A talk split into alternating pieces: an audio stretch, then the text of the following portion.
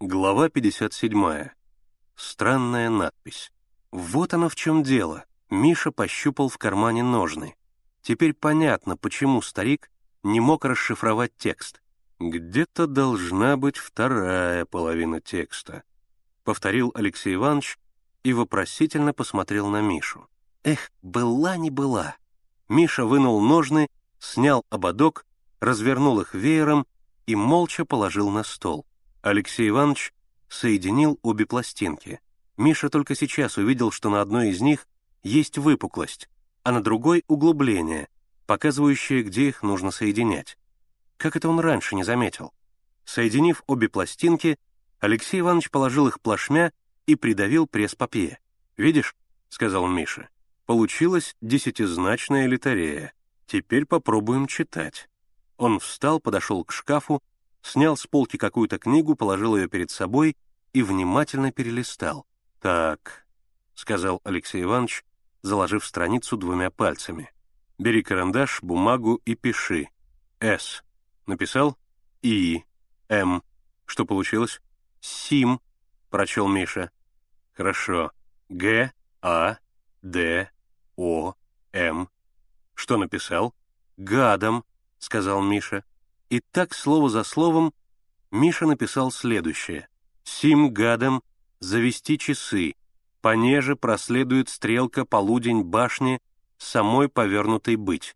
«Странная надпись», — задумался Алексей Иванович. «Странная». Он молча разглядывал ножны, потом посмотрел на Мишу и спросил: «Что ты скажешь по этому поводу?»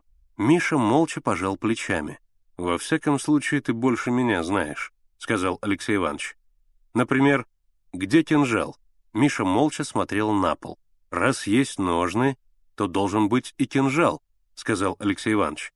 Миша вынул кортик и показал, как закладывается туда стержень. «Остроумно», — заметил Алексей Иванович. «Это подобие кортика». «Это кортик и есть», — сказал Миша. Алексей Иванович поднял брови. «Ты уверен в этом?» «Конечно». «Хорошо, если ты уверен», — говорил Алексей Иванович, рассматривая кортик. «Рукоятка с секретом. Вещь, распространенная в средние века. В рукоятки мечей вкладывались мощи святых, и рыцари перед боем прикладывались к мощам. Отсюда и пошел обычай целовать оружие». «Так...» Алексей Иванович продолжал рассматривать кортик. «Так... Бронзовая змейка, по-видимому, и есть искомый гад.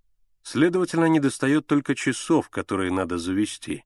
Ну, Поляков, теперь рассказывай все, что ты знаешь об этом кортике». Выслушав Мишин рассказ, Алексей Иванович некоторое время задумчиво барабанил пальцами по столу, потом сказал: «Я отлично помню историю гибели линкора «Императрица Мария».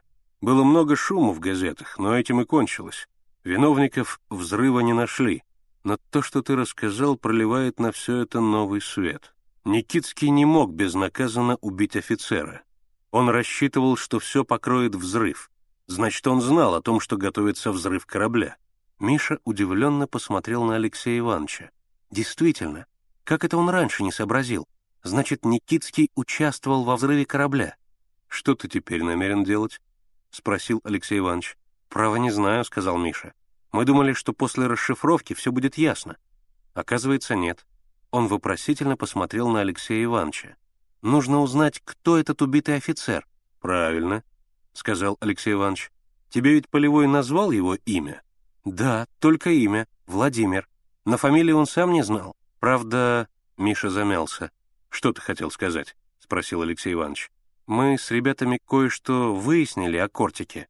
«Исследовали?» «Да». «Хорошо». Алексей Иванович встал. «На днях я вас вызову, и вы мне расскажете о своих исследованиях.